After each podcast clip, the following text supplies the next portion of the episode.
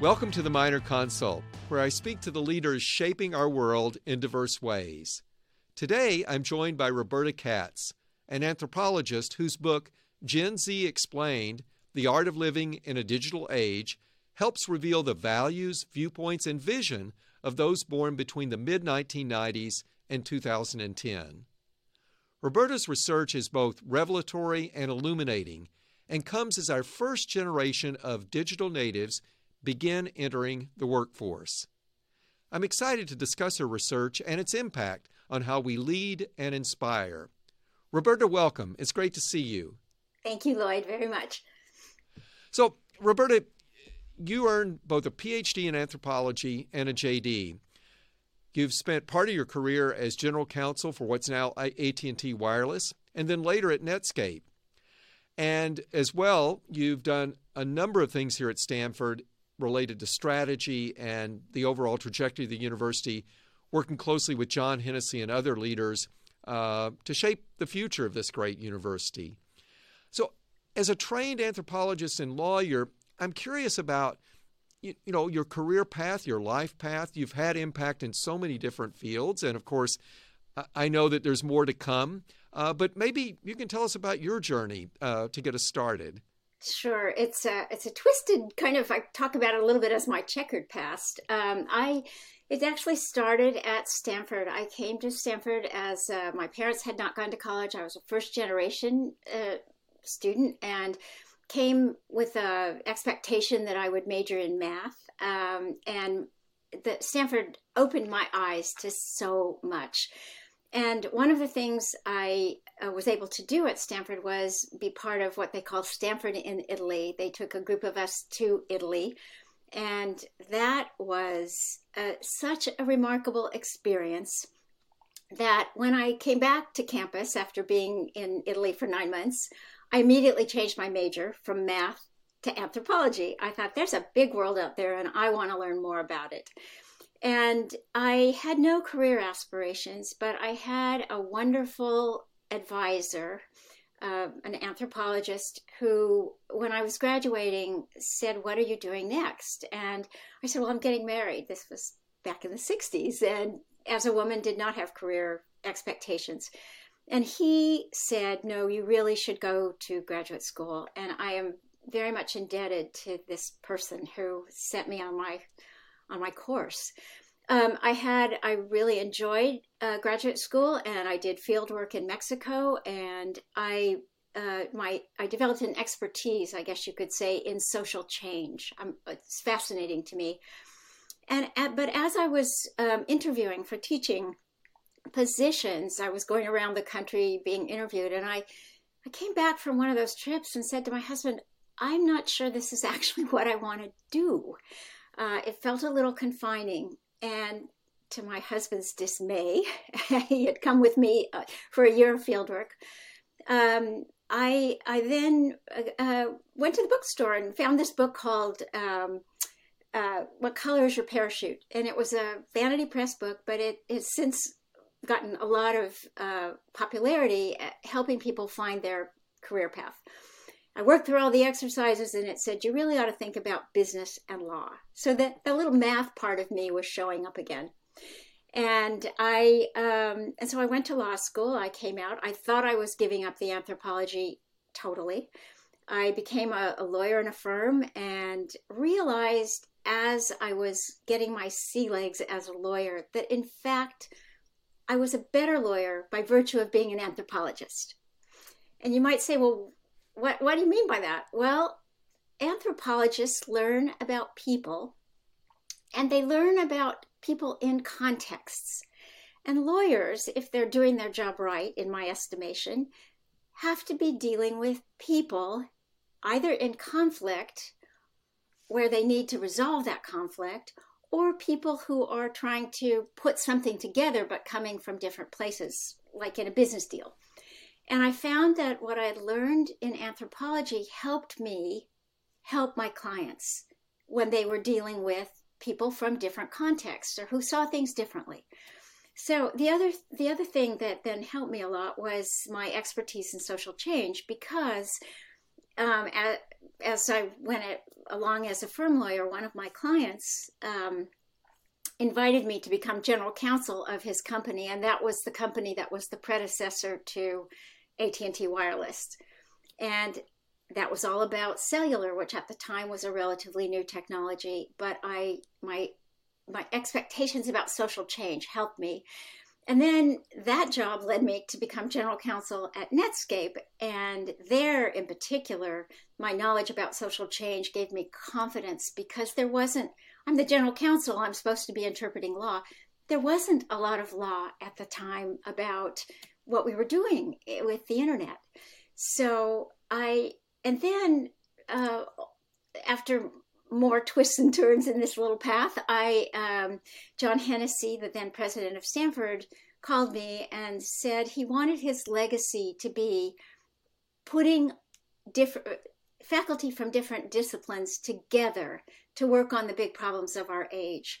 And that, of course, spoke to my heart because I I had felt my own career had been advantaged by by having two disciplinary backgrounds. And he said, I need someone to help me make it happen. And that's how I ended up at Stanford. Long story. Well, it's a fascinating story. Maybe before we move to the book, tell us about Netscape because, um, you know, Netscape got it all started. I mean, there were others, but uh, yeah. did you have the sense that that the world was about to change because of what you and others were doing? I mean, um, and, and, maybe you could spend a few minutes just describing the history. Some of our listeners may not be aware of the history of the internet and browsers and the pivotal role that Netscape played um, in, in something that we completely take for granted today and that inter- we interface with every day, uh, multiple times a day. So I, am just curious. You and your colleagues um, at, at, the very early stages of the company, and this company was growing very rapidly. Did you have the sense of where this was going to go? And you, as an anthropologist, did you see the way this was going to radically impact the lives of, of a vast majority of people on the planet? Yes. Oh, that's such a wonderful question, and I uh, I could talk for an hour just about that. You know, I I came to Netscape because the man who had been my boss at the the uh, cellular company came down to this tiny little software company and called me and said, "Would you come down?" I was living in Seattle. This new company was in Palo Alto or Silicon Valley, and he said, "Would you come down and be the general counsel?" I said, "Absolutely not. I don't need to move." And he said, "Well, okay, just come down and help me get the get hire the general counsel, help me get the legal department set up." So I came down, and the first thing that um, that I did was meet with the the head of technology and also with Marc Andreessen, who is given credit for being one of or the leader of a team that invented basically the browser that became so that we kind of are so familiar with today. And as I was talking with them, I had never heard of the internet, but as they talked about what this company was about, all my little bells and whistles and antennas went up because of what I had learned about the power of networks in dealing with cellular. And I suddenly understood this was likely to be huge. So again, I called my husband and said, I know I said I wasn't going to do this, but I have to do this. And yes, we we it it all happened so fast so you uh, took Netscape forward, uh, took it public, and um, then came to Stanford. Worked on a number of different strategic initiatives at Stanford, and as you were describing before, um, helped to knit together the amazing pieces of this great university. And maybe could could you expand a bit more on that and some of the projects uh, that were most exciting for you, and then uh, that could lead us into this transition to the work that you and um, two colleagues who were then at Stanford, as well as a colleague from England, uh, came together uh, to do the work that led to the book. But, but maybe you could describe that the context here at Stanford and then the discussions with your colleagues that led to the research and then to the book. Sure. Um, I'll, I'll, I'll tackle the first one about the job at Netscape. I mean, at Stanford. Sorry. The um, what was challenging at the beginning was that people in different disciplines had very different value systems, even different languages. They could be using the same word, but it would have different connotations in the different disciplines. And my going back to what I had learned as an anthropologist about building bridges, cross cultural kind of uh, communication turned out to be very important. Faculty, and this was in the uh, this was around 2004 when we started this, and I give John Hennessy so much credit for having the vision. He really wanted the, his legacy to be the development of these cross cultural research projects because he understood that contemporary problems require multidisciplinary approaches. And but but bringing people together so that they could figure out how to work together was the challenge and so my job was really to just to kind of midwife that process. So we did it for an institute relating to the internet. We did it for an institute relating to um, called Bio-X, the X being various kinds of technologies, including medical technologies. Um, we did it for one relating to energy. We did it for one relating to the arts. We did it for a, a, a whole variety of subject matters that were very important as we came into the 21st century, where we needed people with different expertises to learn how to talk to each other and, more importantly, respect each other. So that was, it was actually a labor of love for me. I thought I would do it for a couple of years when I first accepted the the assignment and I ended up doing it for over for almost 15 years. So it was um, it was it was it was very joyful for me. I loved working with the faculty um, because they are smart and they are curious and they once they realize the value of working together, my job was done. Everybody could take it from there. Now, the Gen Z project came out of um, came out of a dinner conversation. I um, I was having dinner with three colleagues, and uh, one was a sociologist, one was a um, a historian, and one was a linguist. All women. We were having dinner, and we started comparing notes on the fact that the young students that we were seeing coming into Stanford were the same age as prior generations of incoming students, but had very different behaviors. And we each had anecdotes. The one I told that I was kind of shocking to me, I had an advisee because I, I advised some of these young people for many years. And one of these young women um, who had been pursuing a lot of courses in the humanities came time to choose a major and she chose computer science. And I was shocked. I said, Why? She said, Really? Because in computer science, I get to work with friends. I don't have to work alone. That was her single reason. And I thought, that's a really interesting reason to be choosing a major. Anyway, we all had ki- these kinds of anecdotes, and over dinner we were we were somewhat critical, but along the way, um, one of us said, "This is worth looking into. We really should look into this." And then we started generating ideas of how we might do it. And we took, the four of us took this kind of nascent idea to a friend who was running one of the centers at Stanford, the Center for Advanced Study in the Behavioral Sciences. And we said, Does this have legs? And she said, Not only does it have legs, but I'm going to go get you a research grant. And two weeks later, there we were with this research grant.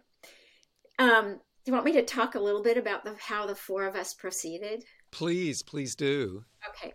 So we decided it would be revealing to bring our different expertises together to see what we would find. So, as the anthropologist, I took the lead on overseeing. Um, we interviewed 120 young people between the ages of 18 and 25.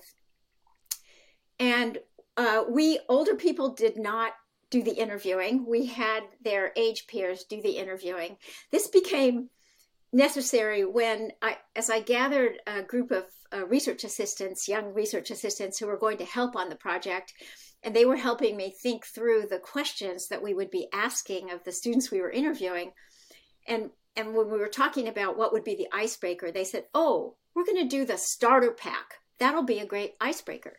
And I looked at them and I said, "What is that?" And they went on to explain that the starter pack was an internet meme that you would do if you were sending, if you wanted to send a friend something that says, I really see you, I see who you are. You would go to the internet and you would find little pictures of things that represented that friend to you. So if someone liked spaghetti, you would find a picture of spaghetti. If someone had a dog that was a poodle, you would put that picture in and you would create a little internet thing and you would send it to your friend and it said i know you so they said for when we do the the icebreaker let's ask these kids if they were making a starter pack for themselves what would they put in it, it was brilliant it was that experience that when they when these young people said you know what roberta let us do the interviews we'll we'll um, record them and then you can read them and it was very wise so we learned a lot we interviewed students at Stanford, students at a community college uh, near in Silicon Valley, and students at Lancaster University in the northern part of England.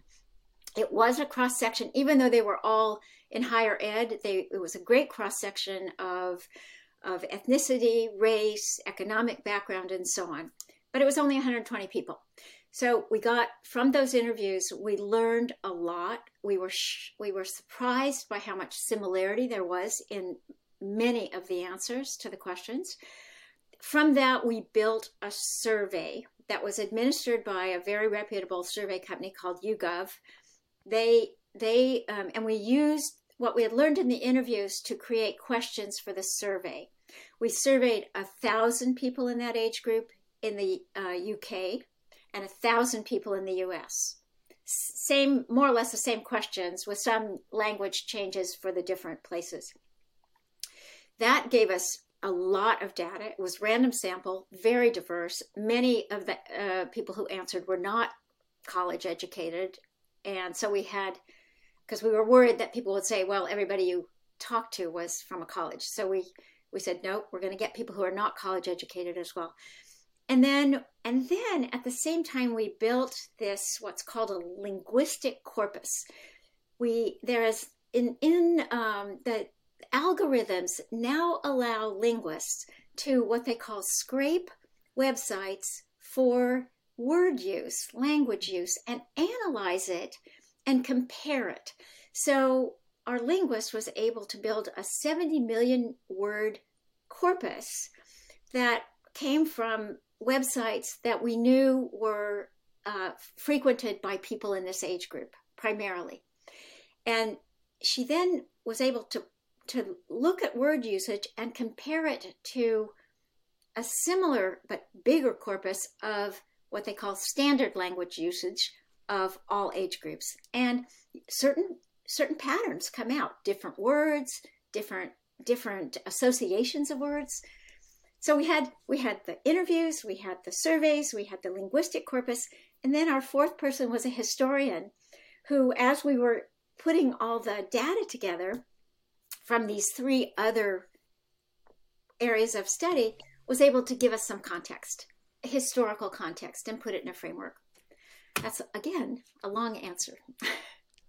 That's that. That's fascinating. Perhaps you could mention, uh, and you cover this. And by the way, for, for viewers and listeners, this is the book, and I highly recommend it. Um, but you, you you provide a glossary in, in the book and a description of many of these phrases that, as you as you described, came out from overlaying, um, you know, uh, dictionaries or lexicons from, um, standard usage, and then uh, one from uh, the the the generation that you're studying.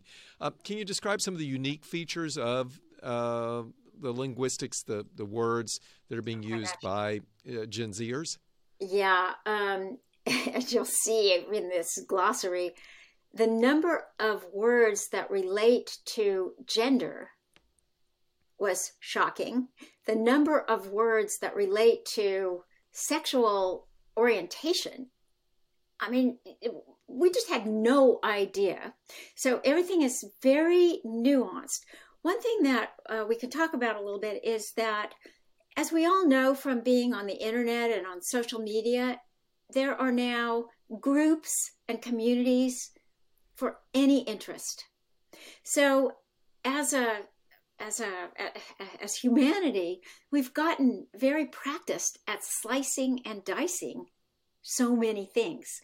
Nowadays, if you're interested in cooking, you can find a website not just about cooking, but about a particular type of cooking in a particular area from a particular orientation to that food. Well, the same thing is happening. These young people who grew up with this practiced uh, uh, behavior online are doing that with language as well. So they are able to slice and dice into so many different behavioral boxes that it's stunning. I, in, in terms of particular words that are interesting to me, this is just one example. The word fam that they use does not mean your family as we older people think of it. It means your closest friends. They are your fam. I'll just give that as one example. That's great.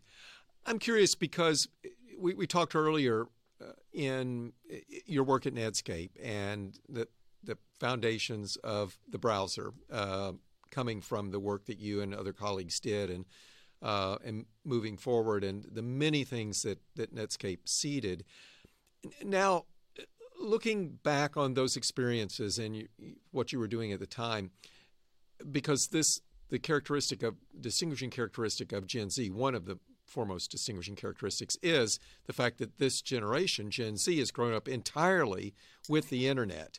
Um, did you foresee that uh, as Netscape uh, was moving forward? And as you relate uh, what you were thinking at the time and, and the many opportunities that you uh, and, and others involved with Netscape and, and the foundations of the internet we're seeing. D- did you envision things developing as they have? And maybe more specifically, now from what you know about Gen Z, can you project forward a decade, 15, 20 years from now um, as to what the sequel to Gen Z will say about uh, generations that, that, that follow uh, in the future? Yeah this is a really interesting question, Lloyd. Um, we did not foresee the the the all these ramifications that we are living through right now.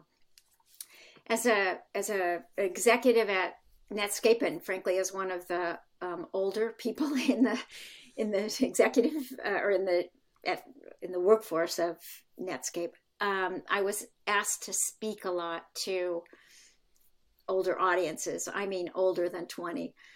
Um, and I remember saying at the time that this was a social revolution that was engendered by a technological revolution that was unfolding relatively easily. And I would say to people what we learned in the history books about the Industrial Revolution was that you know this the introduction of industrial technology caused so much commotion. You know we would read about people moving to the cities and and how they were struggling in the cities and how hard it was. And i blithely said see we're doing this and it's not nearly as as uh, uh, disruptive. Well guess what? I, I was just way too early and what I have seen now is, um, and the Gen Z project really helped me understand better, is that we we are in the midst of a birthing of what is yet to come.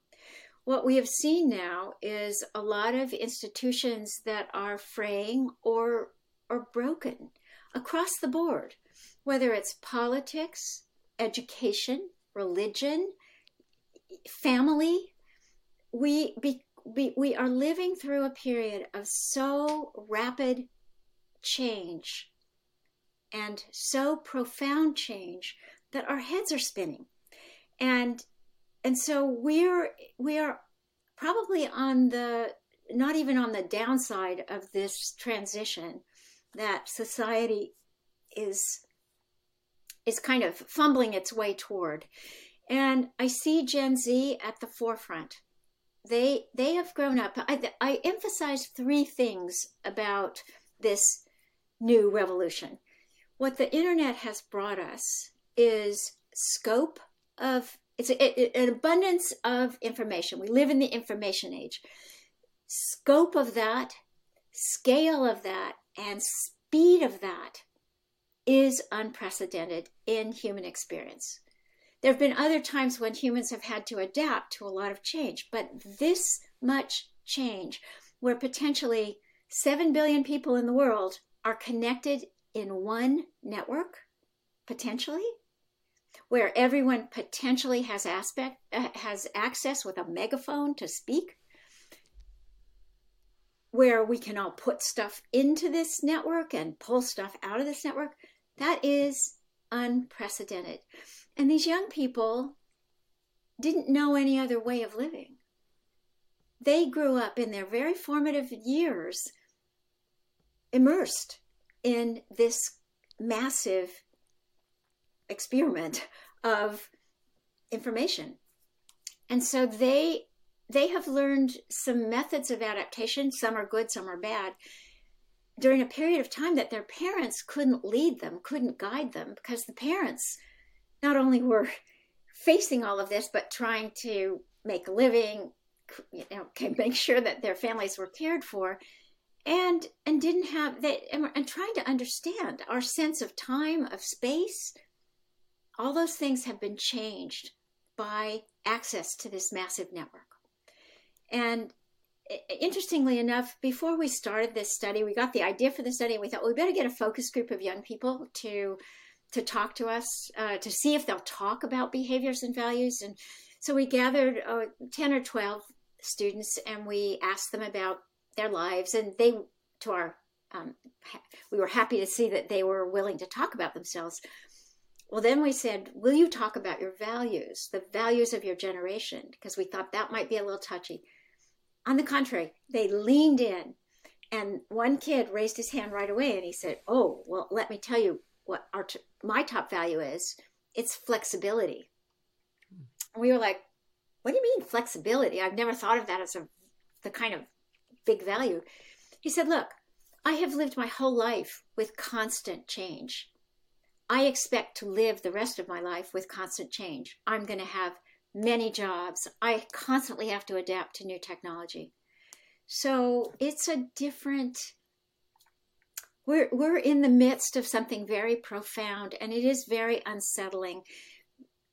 More so for those of us who are older because we don't have we we, we came with different understandings of how the world works.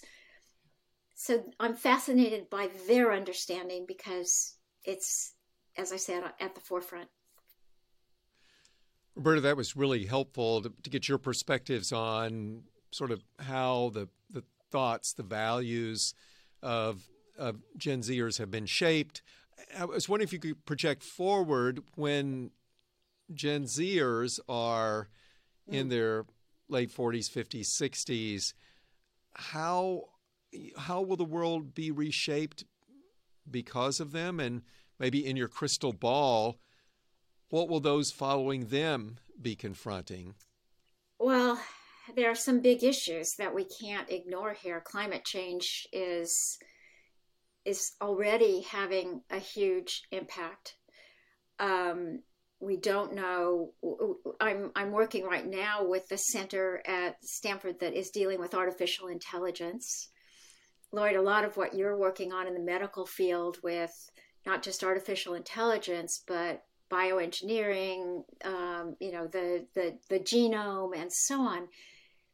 It is very hard for all of us, or any of us, other than maybe science fiction writers, to fully understand where this is taking us. And um, what we noticed when we interviewed these young people is that they're conflicted. We call it a paradox they really want to have stable jobs, they really want to have families. They're very uncertain as to how that is going to take place in a future that is still so unknown. So they are, uh, you know, I've called them pioneers, I've called them explorers. They are in a new land. Um, and just as people who explored new lands in the past had to kind of make it up as they went, I see it that way. And one of the reasons we wrote the book is so that older people, older generations of people could have more um, appreciation for the task that these young people are facing and try to come to them with not with a know-it-all attitude not with an attitude of do it like we did it because that's not going to work. But but with a with a the knowledge we we have been guided by some very important values and we can help them instill those values in what they create create so it's not a it's not a um, concrete answer to the question, but it's how I see it. You're you're an optimist by nature. I've uh, we've had the privilege of knowing each other before uh, before the book, before today, and the book is very optimistic about the future. It's it's informative, but it, it, it casts an optimistic vision about the future. What what makes you optimistic about the impact. Uh, you talked a little bit about it, but maybe go into a little bit more detail about what makes you optimistic about the impact that Gen Zers are going to have as they move beyond their formative years and um, and as they begin to um, have children and uh, and and increasingly shape the world. Yeah, great question. Uh, there are several features of these young people that I uh, that make me optimistic. One is they are they have not lost their humanity. And you know, it's easy to say these kids have been online, they're always online, da, da, da. When in our in our interviews, we included a question that was um, what's your favorite form of communicating with others? And we thought some people would say email, some people would say the phone, some people would say uh, texting. To a one, and this shocked us they said, oh, face to face, in person, face to face. And when they were asked why, they said, oh, you just get a better sense. Some people said, oh, because I can really tell someone's listening to me. They're really in the dialogue. But, and in other, in other areas, they're, they're actually quite social. Even when they're got their heads on and they're on their computers, they're together and they want to be together. They congregate together. They create cozy little places in the library to be together um, and they have worked together. They they it's going back to that anecdote about that student. They like working collaboratively, and if you think about it, they're used to collaborative projects. Wikipedia is collaborative, Google Docs collaborative. They they almost they they are very effective collaborating, and they're not necessarily looking for a, a sort of hierarchical leadership structure to say okay, this is what you do. They're self starters because they've always been able to go to the internet to get information. Um, they they are um, they're actually much more um, they're much less naive than a lot of us older people are about fake news about uh, sort of sorting the wheat from the chaff in terms of what's on the internet because and and one of the values they have is they call it authenticity but really, what they mean is, can I trust you? Will you do what sure. you say? Um, they so they um, and and you know the okay boomer thing, the okay boomer, where they kind of a, a, an older person says, "Well, you really ought to do it this way," and they kind of roll their eyes, and instead of arguing, they go, "Okay, okay, boomer." They are um, they have a sort of almost world weary wisdom about them that says we've got a lot on our shoulders. You older generations didn't either didn't care about it or didn't um, or, or didn't know to do anything about it. We need to do something about it. They also have a much um, because of their own experiences, both in um, growing up in a more diverse society, it, it, and I'm speaking mostly about the U.S. and Britain because that's that's where we studied.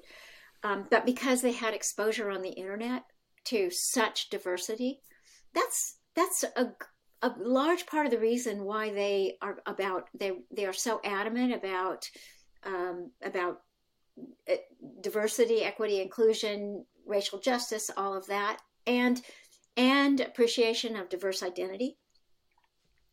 They they know they're one of seven billion in a way that those of us who were older didn't grow up really understanding. One, it wasn't seven billion people in the world when we were growing up, but but we we didn't we didn't have exposure to that much. So put all that together, they are willing to roll up their sleeves and work hard. And they know they've got the task to recreate institutions that work in a digital information age. Roberta, thank you so much. There are two questions that I like to ask all of our guests, and um, the first of those is is for when you're looking at the most important qualities of a leader today, what qualities would you identify, uh, particularly for the nonprofit sector, uh, the sector that, that in the recent decade you've worked the most closely with? I, I would actually I don't distinguish between the for-profit and nonprofit. I okay. and, and partly because I think we are in this we are in the midst of this period of change, and so I would I I, I urge leaders to think about, um, to have an openness to to change, and with that openness to to be able to have a vision that is that is in the context of the mission, whatever the mission of the organization is, to think about it in the context of this of this changing world and to be open to suggestions, to ideas, but to also be have clarity about where this leader wants the organization to go. I think we are all living with so much tumult that we need clarity, but not dictatorial clarity.